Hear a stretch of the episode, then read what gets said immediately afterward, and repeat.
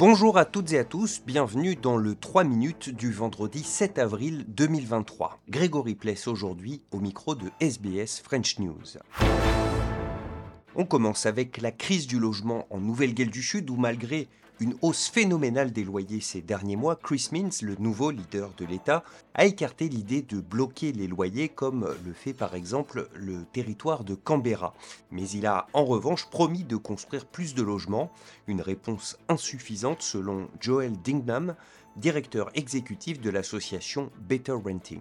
Chris Minns has said, they're doing the long-term supply things, they don't need to do this in the short term. I think that is a pretty misleading argument. The analogy I'd make is, you know, if you think about a bushfire, yes, you do long term things to keep communities safe. Maybe you change how houses are built or where they're built. But in the short term, you also fight the fire. And I think when we think about the rental crisis, great to see long term supply responses. In the short term, we need to be tackling rent increases. L'élu écologiste Jenny Leong, qui a axé une grande partie de sa campagne sur la question du logement, a pour sa part indiqué qu'elle allait proposer au Parlement de bloquer les prix des loyers pour deux ans.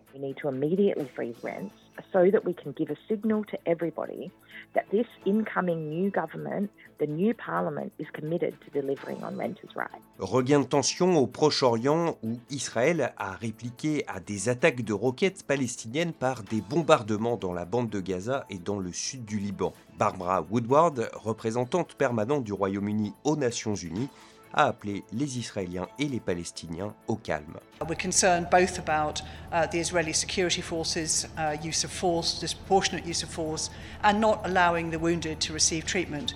At the same time, uh, we're also concerned by the rockets being fired from uh, Gaza and escalating the tensions. So, really, the priority is for I think both sides to de-escalate tensions, particularly at this very sensitive time for uh, religion. And we'll see where we get to in our council discussions. Troisième et dernier jour de visite en Chine pour euh, Emmanuel Macron, qui est aujourd'hui à Canton.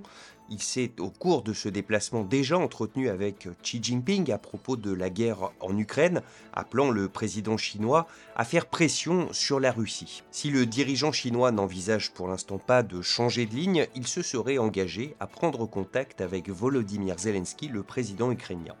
Les explications de Julien Chavannes pour RFI. Selon l'Elysée, Xi Jinping s'est dit prêt à appeler le président ukrainien quand il le décidera. L'annonce a été faite en coulisses quelques heures après l'entretien des dirigeants français et chinois. Un petit pas, mais un premier pas quand même, et une petite victoire pour Emmanuel Macron. Au Palais du Peuple, il avait exhorté Xi Jinping à faire un geste. Il attendait des garanties sur le risque de livraison d'armes à la Russie. Face à lui, le président chinois s'est montré rassurant. Cette guerre n'est pas la mienne, affirme Xi Jinping. Faire bouger le géant chinois, c'est un travail de longue haleine, résume poliment un politique français. Pour cet habitué des séjours à Pékin, l'invitation d'Emmanuel Macron à Canton ce vendredi est d'ailleurs un bon signe. À défaut de peser vraiment sur la stratégie de la Chine, la France reste un partenaire écouté. Et pour Emmanuel Macron, c'est aujourd'hui l'essentiel. Julien Chavannes, Canton, RFI. Voilà pour l'essentiel de l'actualité en 3 minutes. On se retrouve lundi pour un nouveau bulletin.